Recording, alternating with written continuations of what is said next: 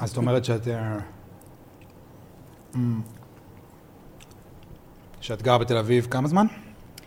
משנת 2000, זה כבר יותר מחצי מהחיים שלי. ועכשיו את מתחילה להבין שבא לך לברוח? בכוונה אני אומר לברוח. אה, אני מתחילה להבין שאני תמיד אוהבת את תל אביב. דברי אפילו יותר- יותר קרוב כזה. אני מתחילה להבין שאני תמיד אוהבת את תל אביב, אבל אולי במינונים קצת שונים. אז למה לצאת? אמ, כן, חסר לי הטבע, חסר לי השקט. אמ, אני כבר פחות פוחדת מה, מהלבד. אני חושבת שהרבה שנים נמשכתי לרעש. הייתה לי פעם פסיכולוגית שאמרה לי משפט מאוד יפה, שהיא מרגישה שאני צריכה כל הזמן שיהיה סביבי רעש בחוץ, כדי שאני לא אשמע את הרעש שבפנים. אה, אז זהו, אני כבר בשלב שאני מוכנה להתמודד עם הרעש שבפנים. את מוכנה להשלים איתו, להתחיל להתקרב אליו? כן, אולי הוא... להתחיל להקשיב לו? אולי הוא גם קצת אה, פחות רועש נהיה. כי כשמקשיבים לרעש שבפנים אז הוא טיפה, הוא מתחיל להירגע. הוא מתחיל להירגע. כן. יש... אה, בוויפאסנה, בדיוק חזרתי עכשיו, פעם, של... פעם שלישית. אני רוצה ממש. אחי, זה בדיוק הקטע, כי בארבעה ימים הראשונים, וזה תמיד אותה חוויה, אצלי, בחוויה שלי, בארבעה ימים הראשונים, כאוס. כי כשמשתיקים סביבך הכל בבת אחת, אז מתחיל כאוס, מתחיל רעש. מתחילה סוף סוף לשמוע את הרעש. וקשה להתמודד עם הכאוס הזה, מאוד. וזה בכל שלוש הפעמים היה אותו דבר? אותו דבר, זה לא הצטמצם אפילו? לא יצטמצם. תמיד זה ארבעה ימים, בין שלושה לארבעה ימים. מעניין. ואנשים באמת פורשים בימים האלה. רוב, האנ- הרוב, הרוב פורשים ביום השני, ביום השלישי, כאילו. שמעתי, שמעתי על אנשים שאפילו נהיו חולים אחרי שלושה, יומיים שלושה. כי זה, מרוב שהקושי להתמודד עם זה. כי זה קשה, כי זה קשה להתמודד עם, עם הכאוס הזה. אבל אם רק את נשארת, אם את רק נשארת, ביום החמישי, הכאוס טיפה מתחיל להירגע. הרעש טיפה מתחיל להירגע. כי את מוכנה לשמוע אותו, סוף סוף. ואז, את פשוט כאילו וואו. מתחילה להתקרב. הסיפור מתחיל להתקלף. את מבינה? הרעש הזה זה הסיפור, והוא מתחיל להתקלף לו. אם את רק מגיעה ליום הרביעי והיום החמישי. אז, באות, אז באיזשהו מקום, זה היום הרביעי של הוויפאסנה, זה, זה בעצם היציאה מתל אביב בשבילך, לא? באיזשהו מקום. זה מאוד מזכיר לי את הימים הראשונים אה, בגמילה. שהם רועשים? והנה, בואו נדבר על זה. הם רועשים? אה, כאילו, יש את, הכמה ימים הראשונים שאתה יודע שהם הכי קשים ואתה חייב לצלוח אותם, אתה חייב לעבור דרכם, אתה מבין ש, אה, שאין אין לעקוף.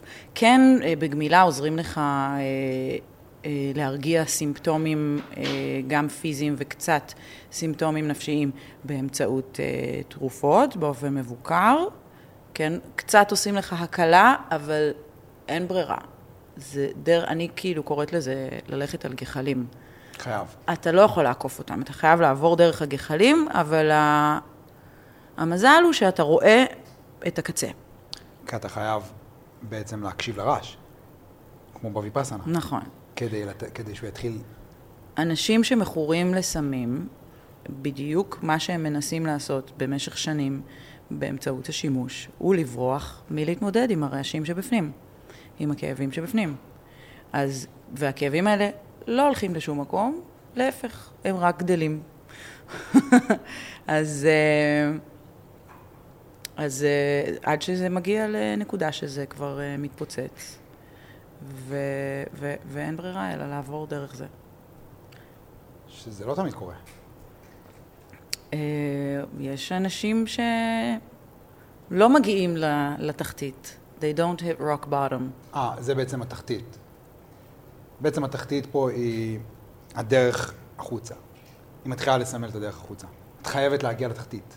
אה, כמעט תמיד חייבים. יש אה, מעטים בני מזל שהצליחו להבין שהם צריכים לבקש עזרה לפני שהם ממש הכו חזק בקרקעית. אה, אצלי אישית זה לא היה ככה. אה, אני אפילו הייתי צריכה פעמיים להתרסק. התחתית הראשונה שלי, מסתבר, לא הייתה מספיק. אה, לפני חמש שנים, אני חושבת שזה היה ממש סביב יום הולדת, יום הולדת 38. אה, שאמרתי, אני לא אוהבת את איך שהחיים שלי נראים, אני לא, אני, זה לא יכול להמשיך ככה, אני חייבת להתנקות. התנקיתי מאלכוהול וסמים במשך חמישה חודשים, אבל uh, התחתית כנראה לא הייתה מספיק נמוכה, כי לא באמת uh, נכנעתי. מהי הייתה התחתית? Um, מבחינה טכנית, פיזית, מה קרה לי? מה שמשנה זה שהגעתי לאיזשהו מוות רוחני. Mm. אה, אתה יודע, כאילו בפועל חגיגות יום הולדת, שלושה ימים שאני הולכת לאיבוד, שוכחת איך קוראים לי, שותה בלי הפסקה, אה, וכל מה שנלווה לזה, כי אה, אה, כשמאבדים שליטה, אז מאבדים שליטה, אז כבר אין שום עכבות. כן, ואחרי כזה, כזה סופש סוער מוגזם, התעוררתי ושנאתי את עצמי ושנאתי את החיים שלי, ואמרתי, אני לא יכולה להמשיך ככה. שזה התחתית בעצם. נכון, אז זאת הייתה התחתית הראשונה, אבל כפי שאמרתי, לא הייתי מספיק כנועה, כמו שאומרים בתוכנית. מה זה אומר? אה, אחד מהעקרונות הכי משמעותיים, אה, בתוכ... כשאני מדברת על התוכנית, אני מדברת על... אה, תוכנית 12 שלבים? 12 צעדים. Mm. א' א'? של מכורים אנונימיים. אה, אני יותר אה, עכשיו נמצאת ב-NA, שזה Narcotics Anonymous, מכורים אנונימיים, כי, כי כמו שהתחלנו לדבר זה יותר קודם, מקרו כזה. מכורים זה מכור, מכור הוא מכור. כן. זה לא רלוונטי למה. זה רק סימפטום. כן, AA זה Alcoholics Anonymous, זה יותר ספציפי לאלכוהול, אה, אבל מכיוון שאנחנו גם היום יודעים שאלכוהול הוא סם, אלכוהול הוא סם, וחשוב אה, לא לשכוח את זה ולהמשיך להתייחס אליו ככזה. אז אה, הכל הוא בריחה. כשאת אומרת סם, את מתכוונת לבריחה? מתכוונת מבחינה כימית, משהו, איך, והאופן שבו צורכים אותו והאופן שבו מתמכרים, אלכוהול הוא סם. כאילו, סוכר זה סם. לא פחות, נכון, זה יפה, אני. אוהבת, אני כל הזמן אומרת את זה. כל הזמן, כן, כש- כשאומרים לי, שואלים אותי כמה זמן אני נקייה, וממה אני נקייה, אז אני אומרת שאני אה, נקייה מכל חומר משנה תודעה, חוץ מסוכר. את הסוכר עדיין לא הצלחתי... סוכר הוא הכי חזק. את הפינה הזאת עדיין לא הצלחתי לסגור. את יודעת, עשו ניסוי במחברי מעבדה. מכירה את הניסוי? ניסוי מפורסם. שזה... שמו להם בדיספנסר זה כמו קוקאין. יותר. זה יותר חזק מקוקאין. שמו להם דיס- דיספנסר אחד סוכר, בדיספנסר השני קוקאין, והם הלכו לסוכר. הם כולם הלכו לסוכר בלי הפסקה. זה יותר ממכר מקוקאין. אז אז סוכר זה הסם הכי חזק. בהחלט. באלכוהול יש גם סוכר. כן. זה שילוב מושלם. אבל, אבל, אז- את, אז- אבל את אומרת ש... אז, אז התחלתי לדבר על האלמנט של הכניעה כן. בתוכנית, אה, ואלמנט נוסף שהוא מאוד מאוד חשוב ובסיסי זה אה, בקשת עזרה. ומשהו שמאוד אופייני לרוב המכורים, אומרים על כל, המכ... כל מכור שהוא מבין ויודע. ואני הייתי, מה זה מבינה ויודעת? אני יודעת לבד, אני אצליח לעזור לעצמי לבד, אני בשליטה, אני לא מכורה, ואז היה את השלב, כן, אני כן מכורה, אבל אני יכולה לבד. אז לא, אני לא יכולה לבד. שזה עוד שלב פשוט? אבל כן, לקח לי המון שנים להבין את זה. אה, באותה פעם הראשונה שהייתי נקייה חמישה חודשים, הייתי נקייה, אבל לא נעזרתי בכל הכלים שהתוכנית מציעה לי. לא הייתי הולכת לפגישות NA, לא הייתה לי חונכת, ספונסרית. חשבתי עדיין שאני יכולה לבד. ואז, ברגע שהגעתי להתמודד עם הקושי הראשון, אה, הייתה איזו פרידה מבן זוג, נפלתי. כן. זהו, ואז. ברגע שאתה עובר צד, אז המחלה, המחלה שם, ו... וכל מה שמשתמע מזה. אז, אז שוב אני חוזרת לקומבינות ותירוצים, ו... אז בסדר, אז חזרתי לשתות, אבל אני יכולה לשתות באופן מבוקר, אני לא חייבת לשתות כמו בהמה, אני יכולה לשתות כמו ליידי. אני לא יכולה. ניוז פלאש, אני לא יכולה. מתי את מבינה אה, לקח לי סיבוב של... שבועיים כזה? שלוש שנים. שלוש שנים שכזה, כאילו, שלוש שנים, אחרי ניקיון של חמישה חודשים, כמעט חצי שנה, ו... וטוב, זה לא סתם שלוש שנים, זה היה הקורוני. או, הקורוני הייתה תחתית להרבה מאוד אנשים. אה, שזה שוב, זה כזה הקללה והברכה. כי שם הגעתי לתחתית, אה, עם אימא של התחתיות. כי זה גם עם בדידות? אה, בטח, שימוש מאוד מבודד בסופו של דבר. וזה גם אחד מהדברים שעיכבו אותי בהחלמה, עיכבו אותי מלהגיע להחלמה. כי אני הייתי אה, משתמשת אה, חברתית. אני הייתי שותה חברתית, אני הייתי אה, מסניפה חברתית. זו אני הייתה כאילו- רציונליזציה שלך? בדיוק, זה היה אחד הבנתי, מהתירוצים. הבנתי. אמרתי, אני לא מהאלכוהוליסטים האלה ששותים לבד בבית בחושך. כן, כן, אני כן. שותה רק כשאני בחברה. ואז מצאתי את עצמי כל הזמן בחברה, ואז הבנתי, רגע, חיפשת חברה. האם אני, האם אני מחפשת אה, לשתות כדי להיות בחברה, או שאולי אני מחפשת להיות בחברה כדי לשתות? כן, אשכרה. מה קודם למה? אבל, יפה, אבל איך ידעת לשאול את עצמך את זה? וואו. אחרי באמת אה, כל כך הרבה סיבובים וכל כך הרבה שנים, אה, כן, דברים מתחילים לחלחל, אבל בעיקר אה, איזשהו, איזשהו חוסר אונים שהוביל לכניעה. כי שוב, אני מתעוררת יום אחד ואני אומרת, אני שונאת את, את עצמי, אני שונאת את החיים שלי, אני לא רוצה להמשיך ככה. אה, וגם הבנתי שאני באמת בסכנת מוות. שעד אז הייתי תמימה, וחשבתי, לא, לי זה לא יקרה, אני לא קרובה לזה. אה, אימי מתה ככה, לא? אימי מתה מ...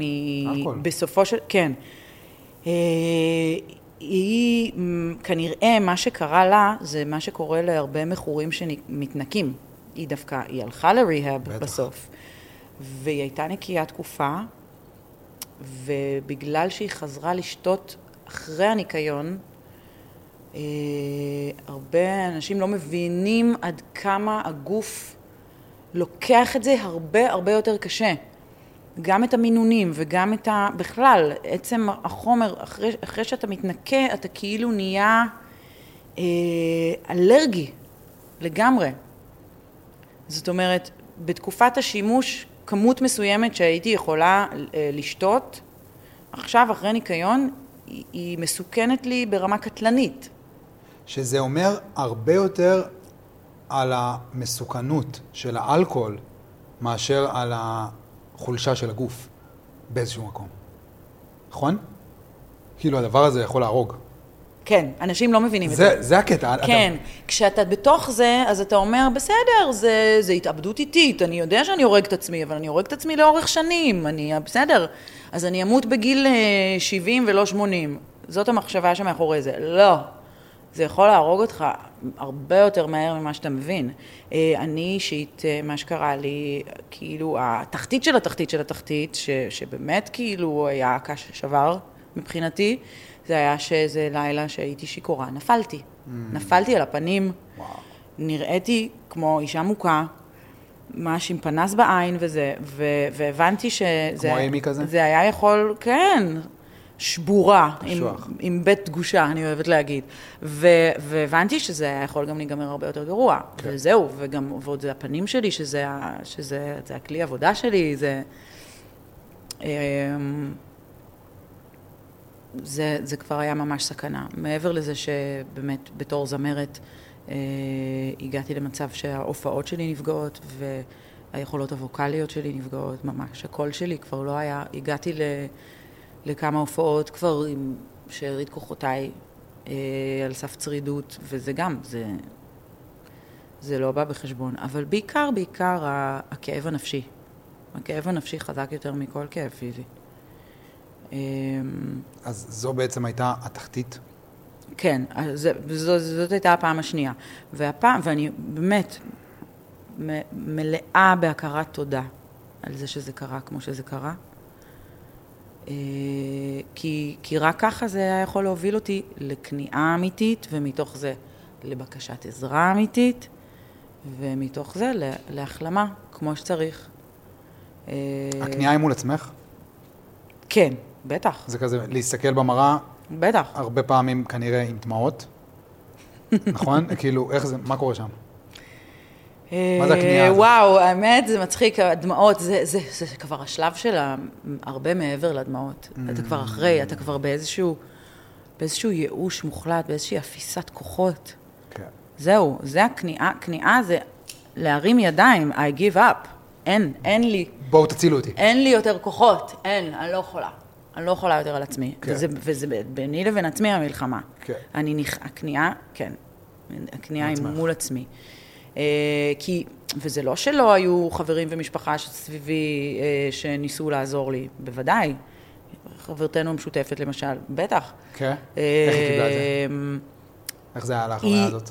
רק, רק בדיעבד היא הבינה שזה לא משנה, היא לא, היא לא יכלה באמת לעזור לי כל עוד אני לא אעזור לעצמי. זה אחת הקלישאות הכי מוכרות שאומרים, בן אדם, אי אפשר לעזור לבן אדם אם הוא לא עוזר לעצמו, אבל זה כל כך נכון.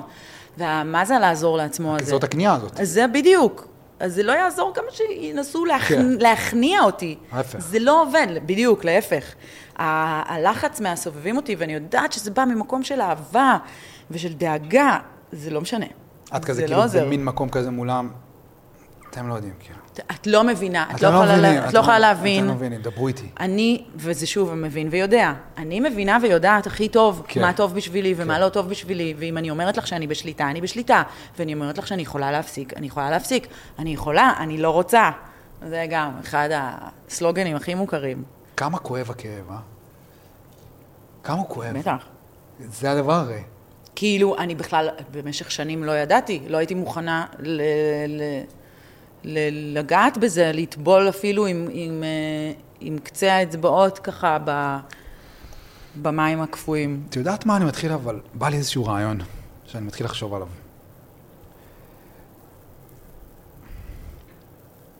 הכאב יותר מפחיד את המגננות שלנו מאשר הוא באמת כואב. בטח. מבינה מה אני מתכוון? כן, כן.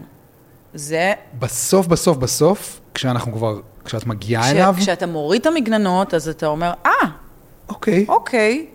המ- המגננות הן מה שמחדדות אותו ומחמירות אותו. זה בדיוק העניין. עכשיו, מגננות שנוצרות לנו כשאנחנו ילדים קטנים, זה, זה דבר חיובי, זה, זה מנגנון הישרדותי, זה משהו שבא לשמור עלינו, אבל במהלך השנים זה כאילו משהו שם אה, משתבש.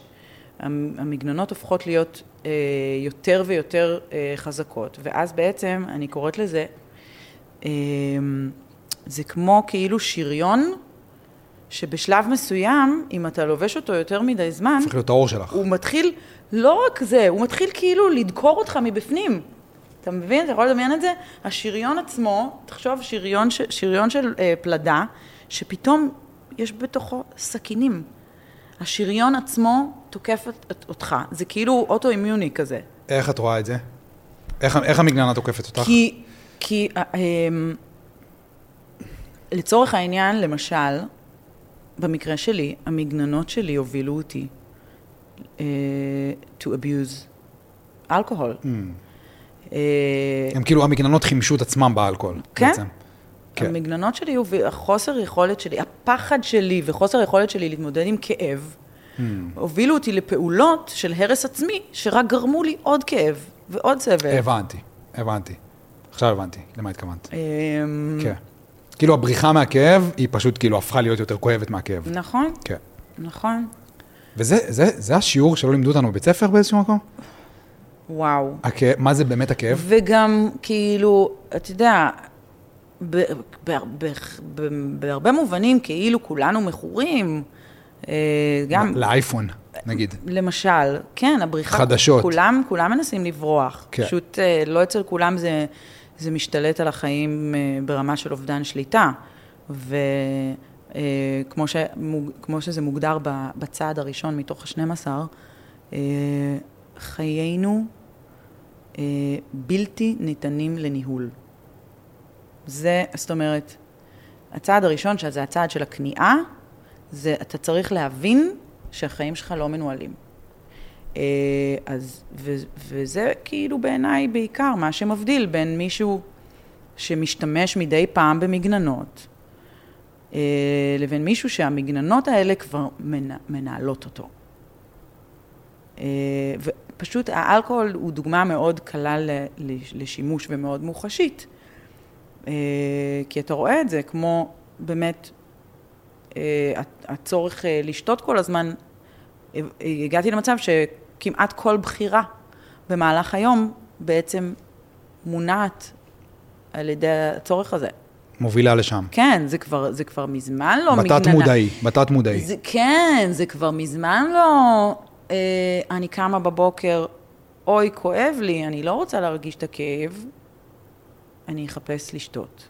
לא, זה כבר, זה כבר באוטומט. זה כבר לא... אה, אבל זה ככה תמיד, לא? תמיד המגננה היא תעלה לפני הכאב, כדי שהכאב לא יעלה, בעצם. לא, זה יכול להיות גם הפוך. אה, לדוגמה... אה, אה, אם נגיד מישהו מת, או אובדן. יפה. זה מה שבאת להגיד? אני לא יודעת אם אתה זוכר את הביוגרפיה שלי, אבל uh, לפני 12 שנה איבדתי את הבן זוג שלי, אורי סלונים, זיכרונו לברכה. Uh, זה היה סיפור ככה די מוכר, כי השתתפנו בתוכנית טלוויזיה בקרוב אהבה, אחרי זה גם עשו עלינו סרט.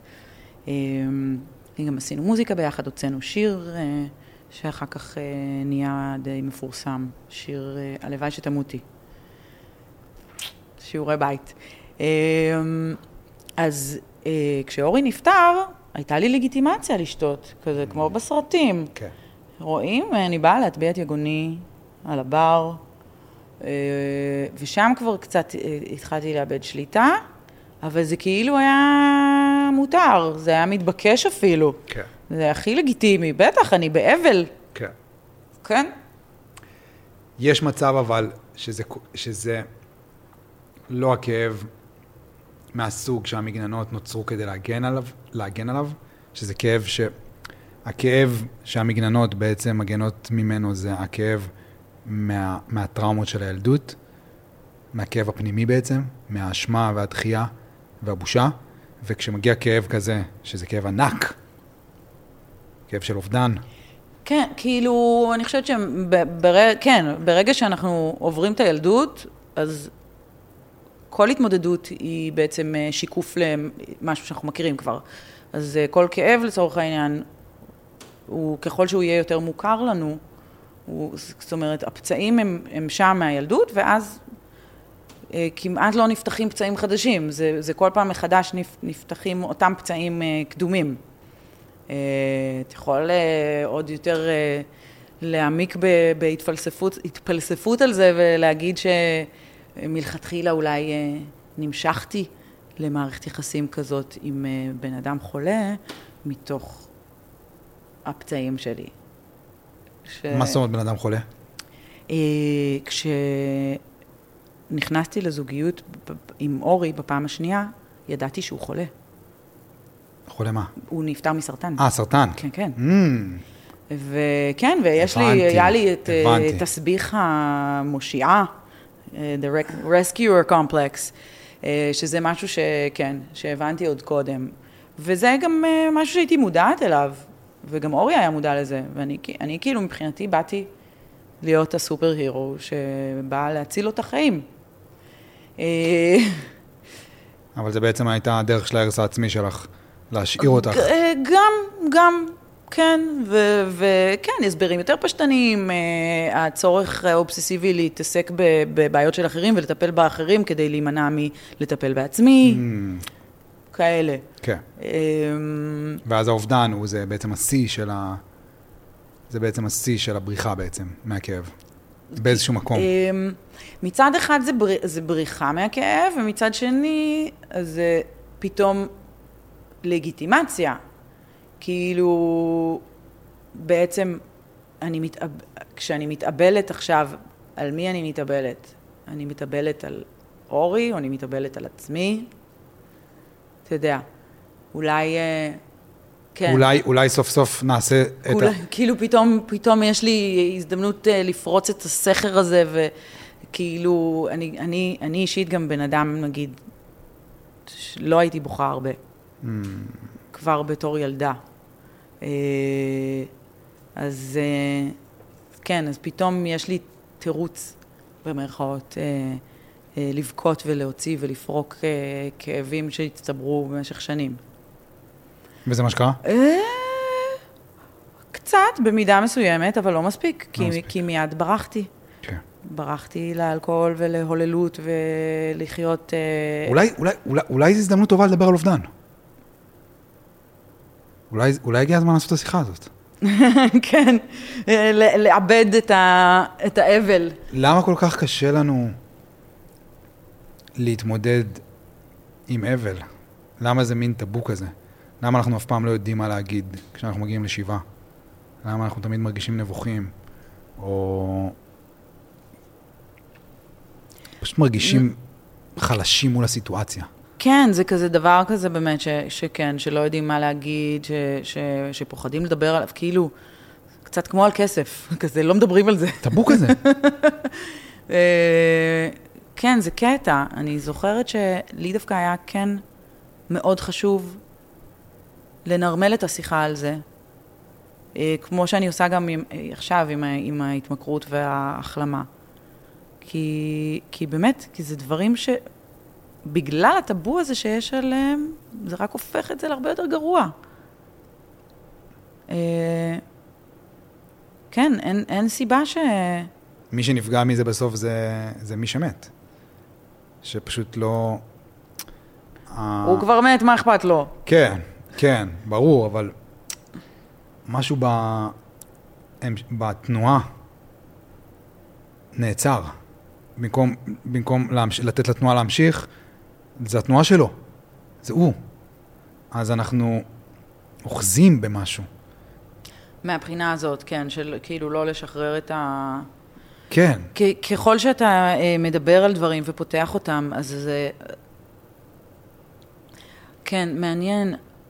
כאילו, במקרה של אורי זה היה יותר מורכב כי... אה, בגלל כל החשיפה. אה, הייתה חשיפה? ש, אה, אנחנו תיעדנו את החצי שנה האחרונה של החיים שלו. אז... אה, בידיעה שזה הולך לקרות? אה, לא בהכרח. כשהבימאית של, של, של בימת הסדרה פנתה אלינו והציעה לנו לצ, לצלם סרט, כאילו כמו סרט המשך, אה, אז היא שאלה את אורי אם הוא רוצה, ואז הוא אמר אה, שאם אני יוצא מזה, אז אני ארצה שתישאר לי מזכרת מהכל. ואם אני לא יוצא מזה, אני ארצה להשאיר אחריי מזכרת. Mm. אז כן, זה דווקא משהו שמאוד אה, עזר לו בהתמודדות. והוא גם השאיר אחריו את המוזיקה, ו, והמש, והמשכנו, אה, אתה יודע, לנגן, להשמיע את המוזיקה שלו, ו... אז בעצם את לא לגמרי הצלחת להתמודד עם האובדן? כן, כי מצד אחד אני כאילו לקחתי את זה כמשימה להמשיך את, ה, את המורשת שלו אחרי לכתו, להשאיר את המוזיקה שלו בחיים ואת הדמות שלו וכו'. מצד שני, זה רק הפך את הכל לכל כך הרבה יותר מסובך, כי גם ככה יש רגישויות. יש את ההורים ויש את החברים, והייתה שם, מה זה סמטוחה? כי, כי פתאום אנחנו בעצם לא שלמים עם הסרט, ואנחנו כן Mm, שלמים עם הסרט? וכן להוציא, לא להוציא. ו- ו- ואני בכלל, הפחד הכי גדול שלי היה אז שיאשימו אותי שאני רוכבת על המוות שלו. כאילו הרגשתי שאני עוברת, לא רק שאני עוברת אבל ואיבדתי בן אדם קרוב לי, אני גם עוברת איזשהו רצח אופי כזה. אבל זה רק היה בראש שלך בעצם. לא, לא רק. כאילו זה, היו, היו כל הצביבך. כאילו, כן האשימו אותי בזה, אבל אני עשיתי הכל כדי שזה לא יהיה, ואז אני נורא מבולבלת, כי מצד אחד כן, אני רוצה להמשיך את, את אה, זכרו, ל, להחיות את המוזיקה שלו וכו', ומצד שני, שלא יאשימו אותי וזה, אז, אז כאילו, בעצם אני, אני שמה את הקריירה שלי בהולד עכשיו, כדי ש... יש, היה שם הרבה אלמנטים של מה יגידו. אבל בוא נחזור רגע לא, לאובדן עצמו. כי את מרגישה שברחת ממנו? ב, מהאבל, מהאבל. כן, חד ו- משמעית. ו- והיום, אם היית כביכול מקבלת את ההזדמנות הזאת שוב, אה, להתמודד קיבלתי את ההזדמנות. עם אבל, בגמילה. אה, הייתי במרכז גמילה קרוב לארבעה חודשים. אה, שמתוך זה זה בנוי בצורה מאוד חכמה, מאוד הדרגתית. ב-30 יום הראשונים אתה כמעט לא יוצא החוצה, אה, ואז אתה מתחיל בהדרגה לצאת, כי אתה, השאיפה היא בסופו של דבר להשתלב בחיים שלך כמו שהם, ושם אתה בהתחלה מאוד מוגן ומרופד בצמר גפן. כדי... בעל תרופות גם בטח. כדי לאפשר, כן, אני, אני אישית הצלחתי להימנע כמעט לגמרי מטיפול תרופתי, אבל אה, כן, כל אחד בהתאם להתמכרות שלו ולמצב שלו. אה, אבל יותר חשוב באמת התמיכה הנפשית של המטפלים ושל הקבוצה. יש חשיבות מאוד גבוהה לזה שהטיפול הוא, הוא בקבוצה ולא, ולא לבד. מקבלים המון כוח מהקבוצה, ואחר כך גם ממשיכים לקבל את הכוח הזה מפגישות של... עם החונך. אה, אה, עם החונך זה, זה משהו אחר. Mm. עם החונך, מה שנקרא, יושבים צעדים. זה תהליך, אה, לעבוד את הצעדים, זה לשבת ולכתוב ולשתף, לעשות עבודה, עבודת כתיבה ושיתוף. שזה עושים עם החונך, או עם החונך לבד, או עם החונך בקבוצה. אבל uh, בנוסף יש את הפגישות NA, שמה שנקרא יורדים למקלטים. מה מחזק אותך מול עצמך בתקופה הזאת? מה, מה, איפה האמונה בעצם באה לידי ביטוי? איך את, איך את, מה מחזק אותך? מה נותן לך פה, להתמודד עם זה? אה, במה את נאחזת כדי להתמודד עם זה? התוכנית מאוד חכמה. יש פה הרבה אה, תרגול על עיוור. Mm.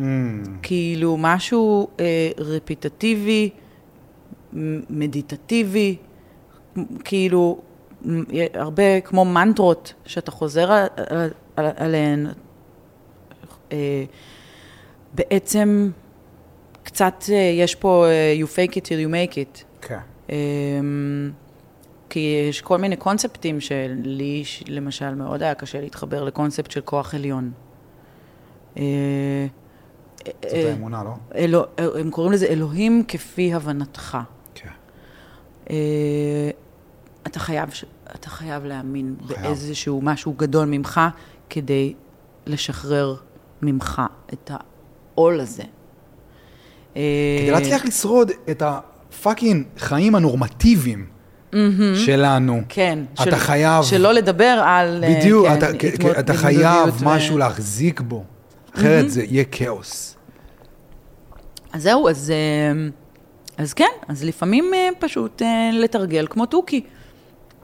ולפעמים זה אומר לדקלם משפטים בלי לחשוב אפילו על המשמעות שלהם. לדקלם את אה, תפילת השלווה בתחילה וסוף של כל פגישה. וזה, וזה מחלחל. כן. לא יעזור. גם אם אתה לא מאמין בכלל, לא מתחבר, יש משהו בחזרתיות הזאת ש... שבסוף שוקע. אמ, ו... אמרת קודם שאת מוקירה תודה? כן, הכרת תודה זה גם אה, אחד מהעקרונות המאוד חשובים ומאוד בסיסיים ב, אה, בתוכנית. זה ברמה של התרגול או ברמה שאת באמת מוקירה תודה? בהתחלה זה דרש תרגול. במרכז גמילה אתה קם כל בוקר ורושם על דף הם קוראים לזה אסירויות תודה. אני אישית לא אוהבת את המילה אה, אסירות, כי אני לא רוצה להרגיש שאני בכלא mm, של התודה. בכלא של התודה, כאילו? כן. gratitude, הכרת תודה. הכרת תודה. אה, וקורה, זה כמו קסם. בשלב מסוים, אתה כאילו כבר מתחיל לשדר פשוט על התדר הזה. באוטומט. כאילו יש לך איזושהי רכבת שהיא רוצה ללכת למסילה של ה... ציניות. של, כן, ולראות שחור ולקטר וכולם נגדי וקורבנות וזה. זאת המסילה שהיא מכירה, שהיא נוסעת בה כבר שנים. אז בהתחלה כל פעם מחדש, בכוח אתה מטה אותה, כל בוקר מחדש. אתה מתעורר לתוך ה... הבלגן הזה בראש של, ה... של השחור, של השלילי. כל בוקר מחדש להטות את הרכבת למסילה, להטות, להטות, להטות, והופ, ו... ו...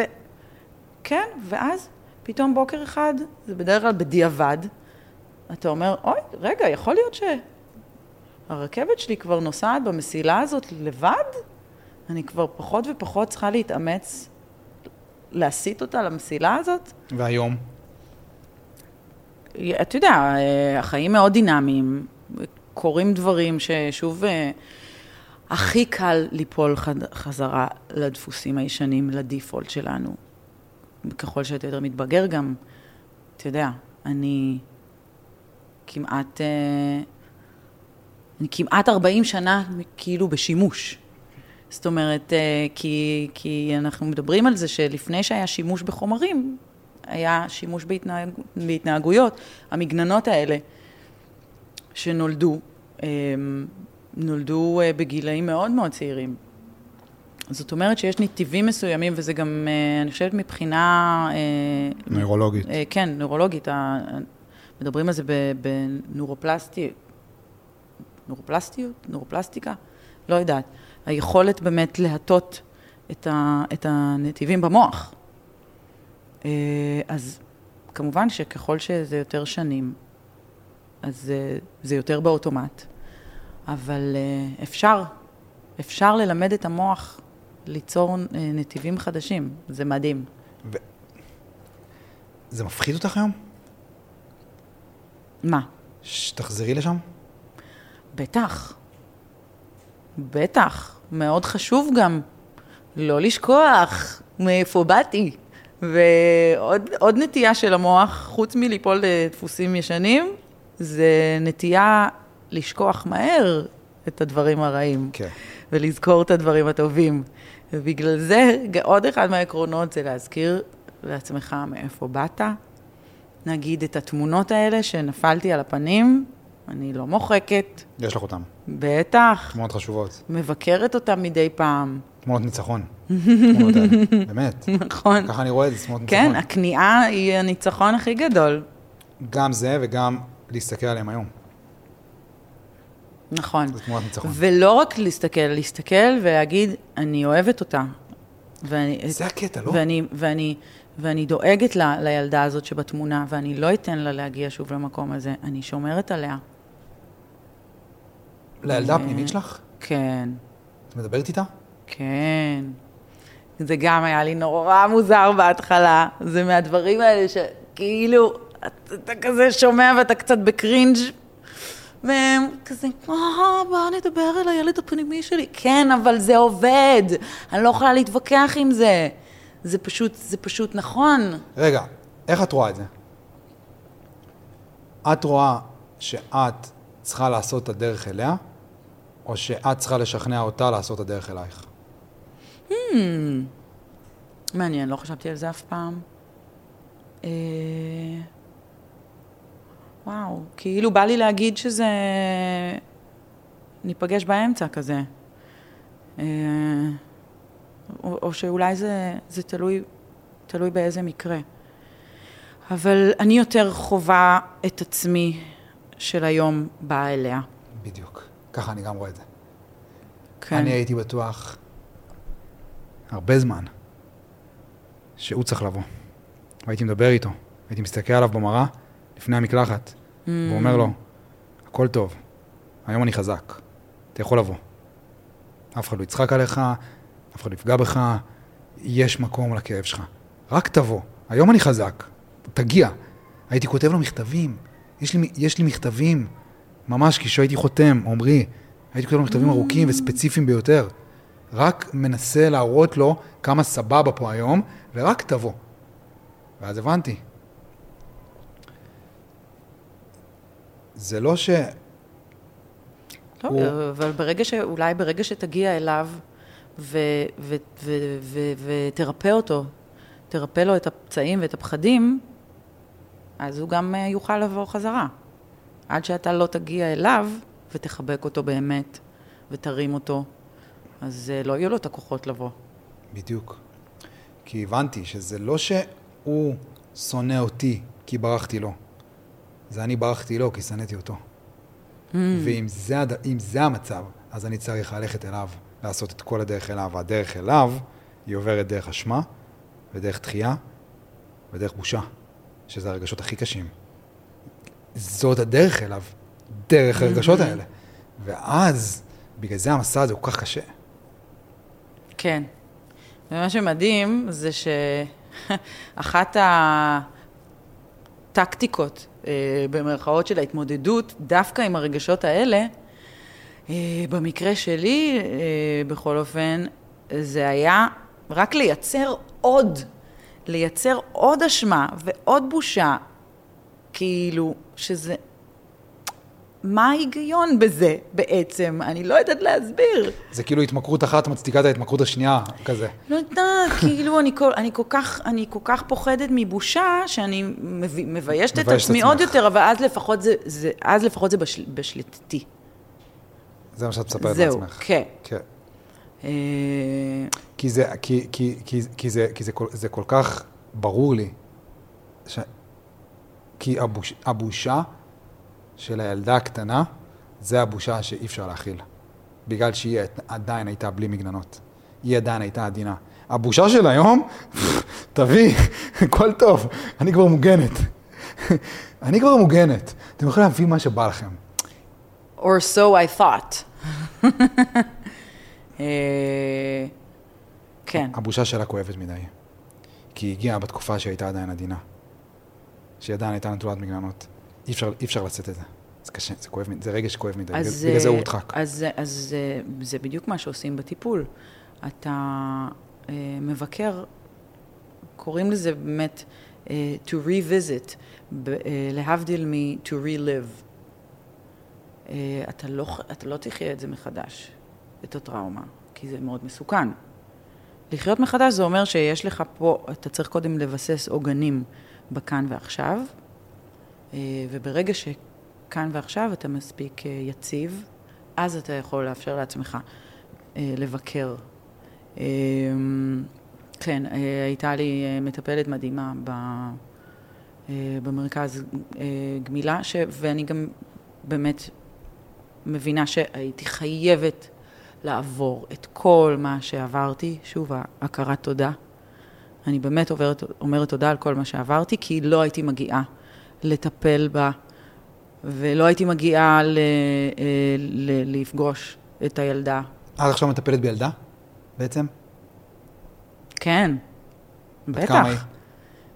אה, אה, מעניין. את לא יודעת? חושבת שמונה, תשע. שמה? מה? מה, במה את מטפלת? מה יש לה? מה יש לה? Hmm, הייתי בטוח, כאילו, אלכוהוליסטית. לא. אז מה, מה זאת אומרת, מה זאת אומרת מטפלת בילדה? רגע, אני מדברת על עצמי. אה, אוקיי. אה. אוקיי, אוקיי. פספסתי את זה אז, הייתי בטוח שאת מטפלת בילדה אז. אה, אני, אני עובדת עכשיו, אבל ב, אה, במרכז שהוא מאוד דומה למרכז שאני הייתי בו בגמילה, אה, רק שהוא יותר, אה, יותר קטן, ויש בו מטופלים שהם לא רק אה, מכורים, יש גם אה, מתמודדי נפש. זה בעצם אה, חלופה פרטית לאשפוז פסיכיאטרי, ואני מדריכה שם. אני, אני עוד לא מטפלת, אני לא, לא עברתי הכשרה מקצועית. מה שכן עברתי, זה עברתי על בשרי. חוויה. והתנסיתי. ו... עשית דרך. ובעצם בדברים מסוימים, אתה יודע, אף אחד לא יכול להבין אותך אף אחד, כמו מישהו, אלא אם זה מישהו שעבר אף אחד. עבר את מה שאתה רק עברת. מי שעבר. קרל אז, יונג. אה, כן. אמר את זה. אז, אה, אז, וגם אני מקבלת מזה המון לעצמי, וזה מאוד מאוד עוזר לי אה, להחלמה שלי. אה, כאילו, אני רואה מראות ושיקופים של עצמי בכל, בכל אחד מהמטופלים. וזאת המשמעות שיושבת מתחת לכאב הזה? שאת יכולה לעזור לאנשים? בסופו של דבר? הלוואי, אה, אני מקווה. כאילו, זה מה שהופך את זה ל... את הכאב למשמעותי. כן, ל... ל... כאילו היה שווה את זה. כן. היה שווה לעבור את זה. או שאולי את עדיין לא שם. לא, אני... כבר... להפך, אולי אני קצת... קצת אה, רצתי קדימה מהר מדי. אה. אה, הצעד ה-12, הצעד האחרון, מדבר בדיוק על זה. מדבר על אה, להעביר הלאה. את מסר ההחלמה. אז אני קצת קפצתי קדימה.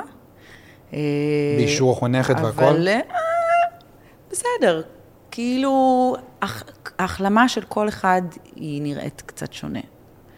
יש את, את ה-12 הצעדים, זה הבסיס של הבסיס, אבל משם ברור שכל אחד ייקח את זה קצת אחרת.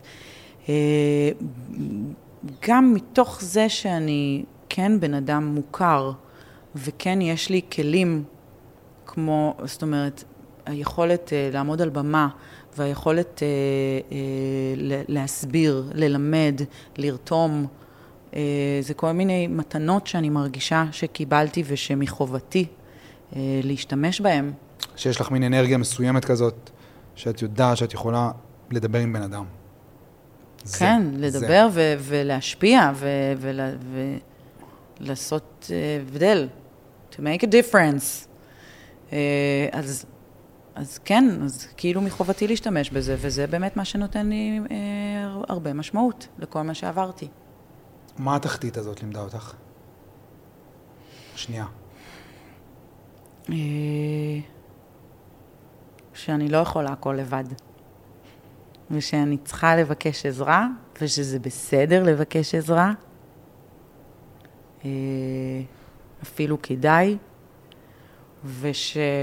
ושהאנשים סביבי רוצים לעזור לי לא פחות משאני, הם צריכים לעזור לי לא פחות משאני צריכה את העזרה שלהם. הם צריכים. כן, בטח, שזה בשבילם, שזה עושה להם טוב. אמ, ד- רוא- דברי על זה עוד. רואים את זה גם ב, ביחסים אה, בין אה, חונך לחניך. לי עדיין יש את המקום, הדיפולט שלי זה להיות במקום שלא נעים לי. אני לא מספיק מדברת עם החונכת שלי, לצערי. כי כמה פעמים ביום עולה, עולה לי המחשבה, אוי, אולי אני אצלצל לחונכת, וזה עדיין לא באוטומט. עדיין קשה לי. כי בתור ילדה שגדלה כילדה מאוד מאוד עצמאית, ההורים שלי רק טיפחו וחיזקו בי את uh, תחושת העצמאות. אז התרגלתי שאני לא מבקשת עזרה, שאני לא צריכה עזרה. אולי אפילו מתביישת, אולי זה, זה גם חלק מהבושה. אה, אז, אז נשאר לי מאז כבר המקום הזה של הלא נעים לי. ואחד הדברים שהכי הרבה אה, אה, אנחנו מלמדים את עצמנו, זה שיותר מזה שאני צריכה את העזרה של החונכת, החונכת צריכה אותי, ו, וההחלמה שלי תורמת לה להחלמה שלה, לא פחות. אני רואה את זה עכשיו עם, ה, עם המטופלים אה, שאני, שלך. שאני מדריכה. אה, זה פשוט הקפיץ לי את זה שאני מבין שהילדים שלנו צריכים אותנו בתור הורים. אבל מה שההורים לא תמיד מבינים זה שהם צריכים אותם יותר משהם צריכים אותנו. ההורים צריכים אותם יותר משהם צריכים אותנו. נכון. כאילו הדור שלנו מבין את זה, אבל הדור של ההורים שלנו זה לא היה עוד... אה, הדור שלנו גם לא מבין את זה. לא? לא. טוב, זה גם תלוי, אה, זה דור, זה, לא, כאילו... זה לא עניין של דורות. זה, עניין, זה עניין של כמה את מוכנה להתמודד עם הכאב. של להסתכל בעיניים של הילד שלך ולהבין שמה שאת רואה שם זה את עצמך. תשמע, יש אה, משהו מאוד... אה, מאוד נרקסיסטי בלעשות ילדים. כאילו, לא יודעת, לי זה די ברור ש, שהרצון... אה, רגע, את יש לך ילדים? עוד לא. אני מאוד מאוד רוצה. איך את עם זה? אני מאוד רוצה, וזה אחד מהמניעים הכי חזקים אה, שהובילו אותי להחלמה. וגם לתחתיות. כי באותה תקופה שאמרתי לך שהייתי בייאוש ובמוות רוחני, וששנאתי את החיים שלי, זה היה בעיקר סביב הנושא הזה. זה היה זה והקריירה. שאמרתי לעצמי, מה קורה? אני כבר בת 41, תכף 42, הייתי לפני שנה, ולא לא מימשתי את עצמי, לא כזמרת ושחקנית, ולא כאימא. שני הדברים שהכי הכי חשובים לי, אבל גם שהכי ברחתי מהם כל החיים והכי חיבלתי בהם. ההרס עצמי שלי התבטא הכי הרבה במקומות האלה. אמ, אתה אומר לי שאתה אוהב אותי? אז זה, אז כזה, זה היה, לא? ה, זה היה, ה, מה זה wake up call, סטירה, כף, כן, כף על הפנים. זה היה, הרצפה, המפגש הזה עם הרצפה, שניער אותי, זה זה, זה, זה. זה, זה. אז זה מה שלמדת מהתחתית בעצם? תתעוררי על החיים שלך. שמצד אחד, כאילו, זה נורא עצוב, כי? כי, הבנ, כי הבנתי שאני מחבלת לעצמי.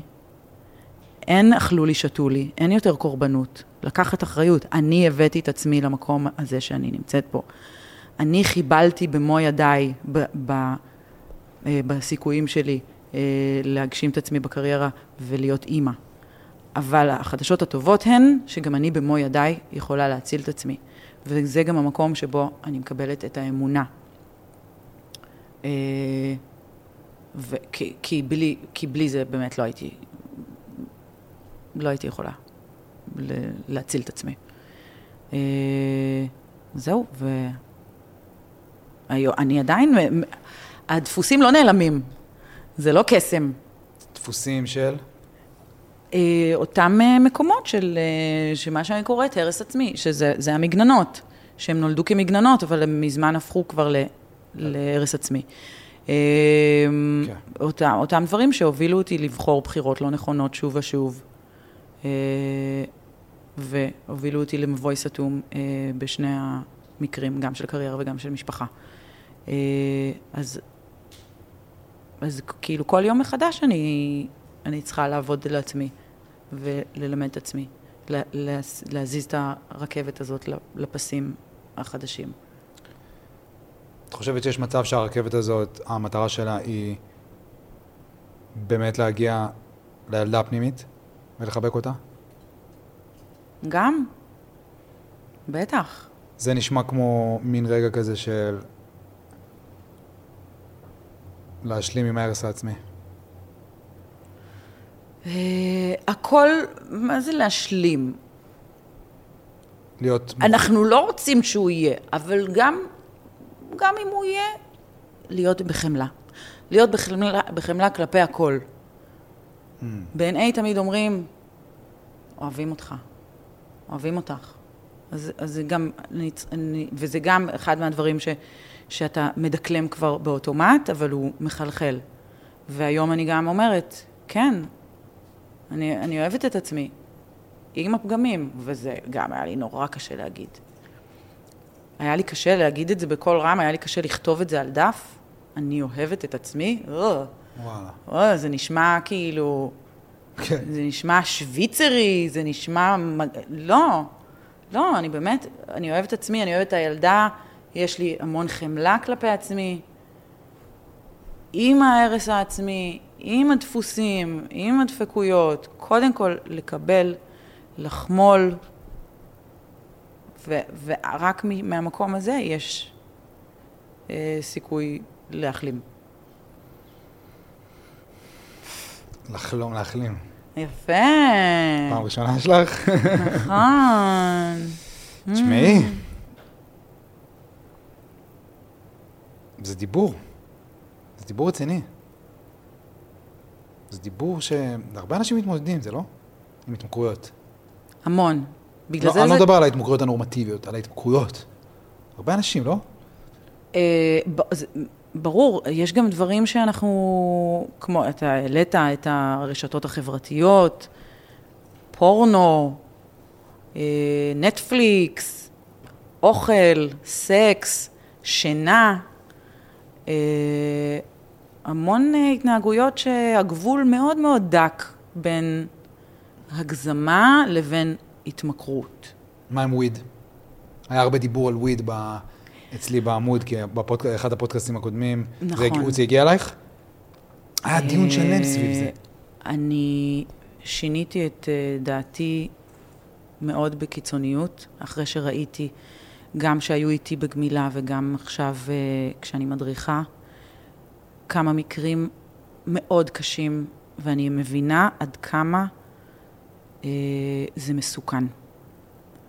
זה, זה סם כל כך מסוכן, שקשה לי עם העובדה שמגדירים את זה כסמים קלים. Mm. סליחה? אני ראיתי במו עיניי פסיכוזות קשות, שבן אדם מקוק או מקיי לא יגיע למקומות כאלה, ולא מאלכוהול. ומשחטה אחת אפשר להתפלפ. וואלה. ו- וזה מפחיד, זה פסיכואקטיבי, זה you're fucking with your brain.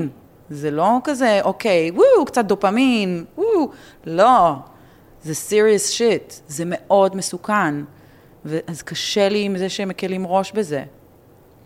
Uh, מצד שני, אני ראיתי מאוד מקרוב איך זה מציל חיים uh, לאנשים באמת שמתמודדים עם uh, מחלות סופניות. אורי היה מעשן כבד, וזה מאוד מאוד הקל לו על הסבל. אה, אבל שוב, ברור, זה, זה ההבדל בין use ו-abuse. אה, וזה גבול מאוד דק ומאוד חמקמק, אה, וקשה להבחין. אולי זה פשוט מדגים לנו מה השימוש הנכון בחומר הזה. אולי השימוש הנכון בו זה בשביל הדברים האלה. כן, כן, זה כמו, כמו אופיאטים. בסופו, בסופו של דבר כמעט כל סם נולד בהתחלה, כמו לפני אה, כמה שנים גם אה, קוקאין, לפני כמה עשרות שנים. קוקאין היה תרופה. היית יכולה גם להידרדר עכשיו בדיעבד, שאת חושבת על זה, לחומרים יותר קשים? כאילו לא נראה לי, אבל אני כבר יודעת שכאילו never say never. אני, אני, אני לא... אני, אני רוצה להאמין שלא, אבל אני כבר לא יכולה להתחייב על שום דבר. שזה עוד משהו להוקיר עליו תודה, לא? וואו, לחלוטין. וואו, אני בהחלט... כאילו, כמה, לא, זה... כמה זה עוד היה יכול להסתבך באיזשהו אני, מקום? לא, אני ממש אומרת תודה שאני בחיים. זה לא מובן מאליו.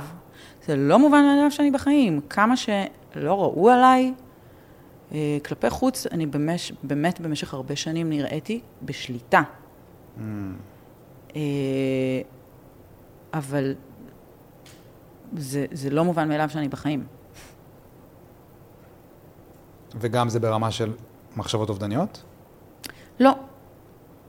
אבל גם זה היה יכול להגיע. כאילו... זה גם סוג של תחתית. זה כן, וזה גם סוג של איזשהו אה, עיוות פסיכוטי של המוח, שאתה לא, כאילו, אתה משחק באש, אתה יכול להישרף. כן. שלום, כן. בוקר טוב. כן, לגמרי. אז, אה, אז כן, אז מי יודע לאן זה היה יכול להגיע. אמ, וכל משהו, אם המטרה היא לא לכיוון אהבה עצמית, אז אתה משחק באש. כן, ויש שם, אה, זה גם, זה, זה גם מאוד מסוכן להשתמש במקום הזה, כי אני חשבתי שאני מאוד uh, באהבה עצמית. למרות השימוש. בגלל השימוש. מה זאת אומרת? אני חשבתי שכאילו, לא, אני אוהבת את עצמי ואני רוצה שיהיה לי נעים ואני לא רוצה לסבול. Mm. אז אני רוצה לעשות לעצמי נעים, בגלל שאני אוהבת את עצמי, אז אני עושה לעצמי נעים עם יין ועם קוניאק. שיהיה לי נעים, יואו, איזה נעים זה קוניאק, וואו. כן, קוניאק זה חזק? איזה נעים זה קוניאק, ככה זה מחמם את הגרון כזה, תקשיב, אני אוהבת אלכוהול. אני חולת אלכוהול. אני מאוד מאוד אוהבת. אני אף פעם לא אפסיק לאהוב אלכוהול. אבל את לא שותה. וזה חלק מזה, כן. בכלל? אי אפשר כאילו. זאת לא אופציה. זה לא אופציה. לא. בגלל זה, מה זה כל הדיבורים של השעה האחרונה? אני זוכרת מאיפה באתי, אני זוכרת שהייתי במוות רוחני. כן. אני רואה את הבקבוק של היין לנגד עיניי. אז השנייה, התגובה הראשונית תמיד תהיה, אה, ואז מיד התגובה השנייה תהיה... וואו, פעם זו התמודדות יומיומית, אה? אבל אני לא, אני כאילו, לא, אני לא משקרת לעצמי במחשבה שיבוא יום ולא. שהתגובה הראשונית שלי תהיה, הלוואי. קשה לי להאמין, זה, וזה בסדר. זה כל יום את רואה את הבקבוק הזה, אה? אה, וואו, כן. יום. זה, it's all around us. אולי זו הסיבה להתרחק טיפה. ככה התחלנו את השיחה, לא? מקומות, דברים, הזאת. אנשים. מקומות, דברים, אנשים, אחד מעקרונות היסוד. אה, אנשים אה, אה, מכורים שמקפידים בתחילת הדרך, בתחילת הניקיון, ממש עושים cut מוחלט מכל, כמה שאפשר, זאת אומרת, יש אנשים שממש צריכים אה, להתנתק מבני משפחה קרובים, Mm. מחברים הכי קרובים, כי אתה... זה עניין של חיים ומוות. אתה מציל את החיים שלך. אין פה הנחות. אתה לא יכול לעשות לעצמך הנחה. אני חושב זה ש- כמו... אני חושב שלהתרחק מסיבות הרבה פחות קיצוניות, זה גם לגיטימי. כן, אבל לא תמיד, אבל לא תמיד זה קשה להוציא לפועל. כן. אה, בטח, יש גם כאילו פתאום המון בדידות, המון ריקנות. בגלל זה התוכנית כל כך חשובה. אה, חשוב לה- להגיע לפגישות, להג- להגדיל את אה, מעגל המכרים שהם אה, משתמשים? מכורים נקיים. כן. בטח, זה, זה לא קל. זה לא קל להגיד לח- לחברה קרובה, תקשיבי, אני, אני צריכה לראות אותך פחות, כי את מסוכנת לי. זה שיחות שעשית? בטח. וזה אותן חברות שרצו לעזור לי ולהציל אותי, ועכשיו פתאום אני, זה כאילו מתהפך להם הפנים. אבל מה לעשות? פה הן נמדדות. זה כמו עכשיו הן אלרגיה. נמדדות. כן, נכון, זה עכשיו, החברות זה האמיתית. החברות. אבל זה כמו, מישהו אלרגי לבוטנים, הוא לא נכנס לבית שיש בו במבה, כי הוא יכול למות מזה. אני צריכה להת, להתייחס לזה בכזה כובד ראש. אני לא עושה את זה. אני מזכירה לעצמי עכשיו, אני לא עושה את זה מספיק. אני יותר, אני ראית קצת... את הסרט אה, הזה, הטייס? הסרט- דן- דנזל וושינגטון. לא. זה קשור? אלכוהוליסט, כן. אה, תודה על ההמלצה. ממש. I will check it out. סרט מטורף, אלכוהוליסט. Mm, אוקיי. כן, אז זה דברים ככה מוכרים מהשיחה שלנו היום. אני חושב שאת כאילו מאוד תזדהי עם הסרט. ותמצאי בו גם הרבה... את יודעת, מה שיפה בסרטים ובמוזיקה וב...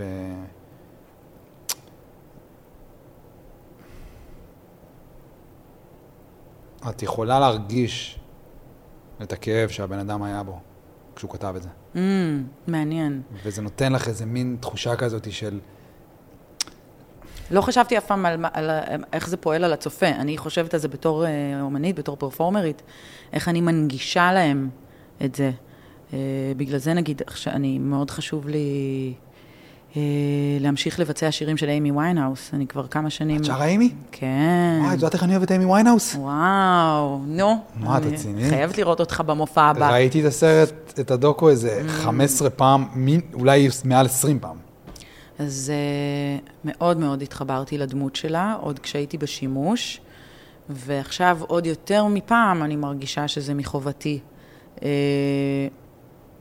להעביר את המסר, ובאמת דרך הדמות שלה, uh, להעביר מסר של החלמה. אם פעם זה היה רק להעביר את ה... לה- להחיות את המוזיקה שלה, להשאיר אותה בחיים, אז עכשיו זה כבר מעבר, זה עם ערך, ערך מוסף. תהליך התבגרות שלך גם כזה מול זה. אחד הדברים הכי עצובים זה שהיא לא הספיקה לכתוב עוד אלבום.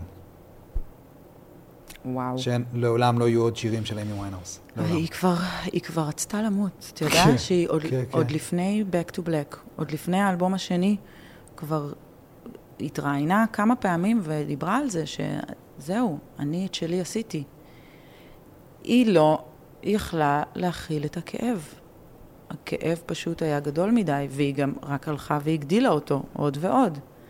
היא הזינה את המפלצת הזאת שרק נהיית יותר ויותר רעבה, הבור הזה בנשמה. היא- והגוף הקטן הזה, היא הייתה פיצית. כן. ראיתי בתערוכה שרואים את השמלות שלה, היא Mm. הייתה בגודל של ילדה בת 12, כן. היא הייתה פטית. אבל הגוף הקטן הזה והנשמה העדינה הזאת לא יכלו להכיל את הכאב הזה. רק חלק קטן ממנו יצא החוצה ביצירה שלה. אה, זהו, זה, זה. זה הפרדוקס. שמה? ש, שהרבה יוצרים, היוצרים הכי גדולים והכי רגישים, זה יותר משהם יכולים להכיל. ואז הם בעצם ימצאו את עצמם נפגשים עם סמים? אה, בעיקר, זה לרוב ה... כן. היה, יש איזה רגע בסרט שהיא כזה, ב, בלילה שהיא זכתה בגרמי. היא כזה וואו. אמרה לחברה שלה, חברה שלה שאלה אותה, מה איתך וזה? זכית בגרמי עכשיו. ניצחת את ריאנה ואת ג'ייזי ואת כולם. החיים משעממים בלי סמים. כן. זה, זה, כן. זה מאוד כואב, אבל זה בן אדם שבעצם לא היה נוכח בחיים של עצמו. מ- מגיל מאוד מאוד צעיר. מאז ומעולם. כן. אה, כן, וזה גם מה שאני הבנתי, שאני רוצה. אני רוצה להיות נוכחת בחיים של עצמי. זה כ- כואב, זה קשה, אבל זה שווה את זה. כן, כי כאילו אחרת באמת בשביל מה? אם יש משהו ש... ואולי בזה נסכם. אם יש משהו שאני...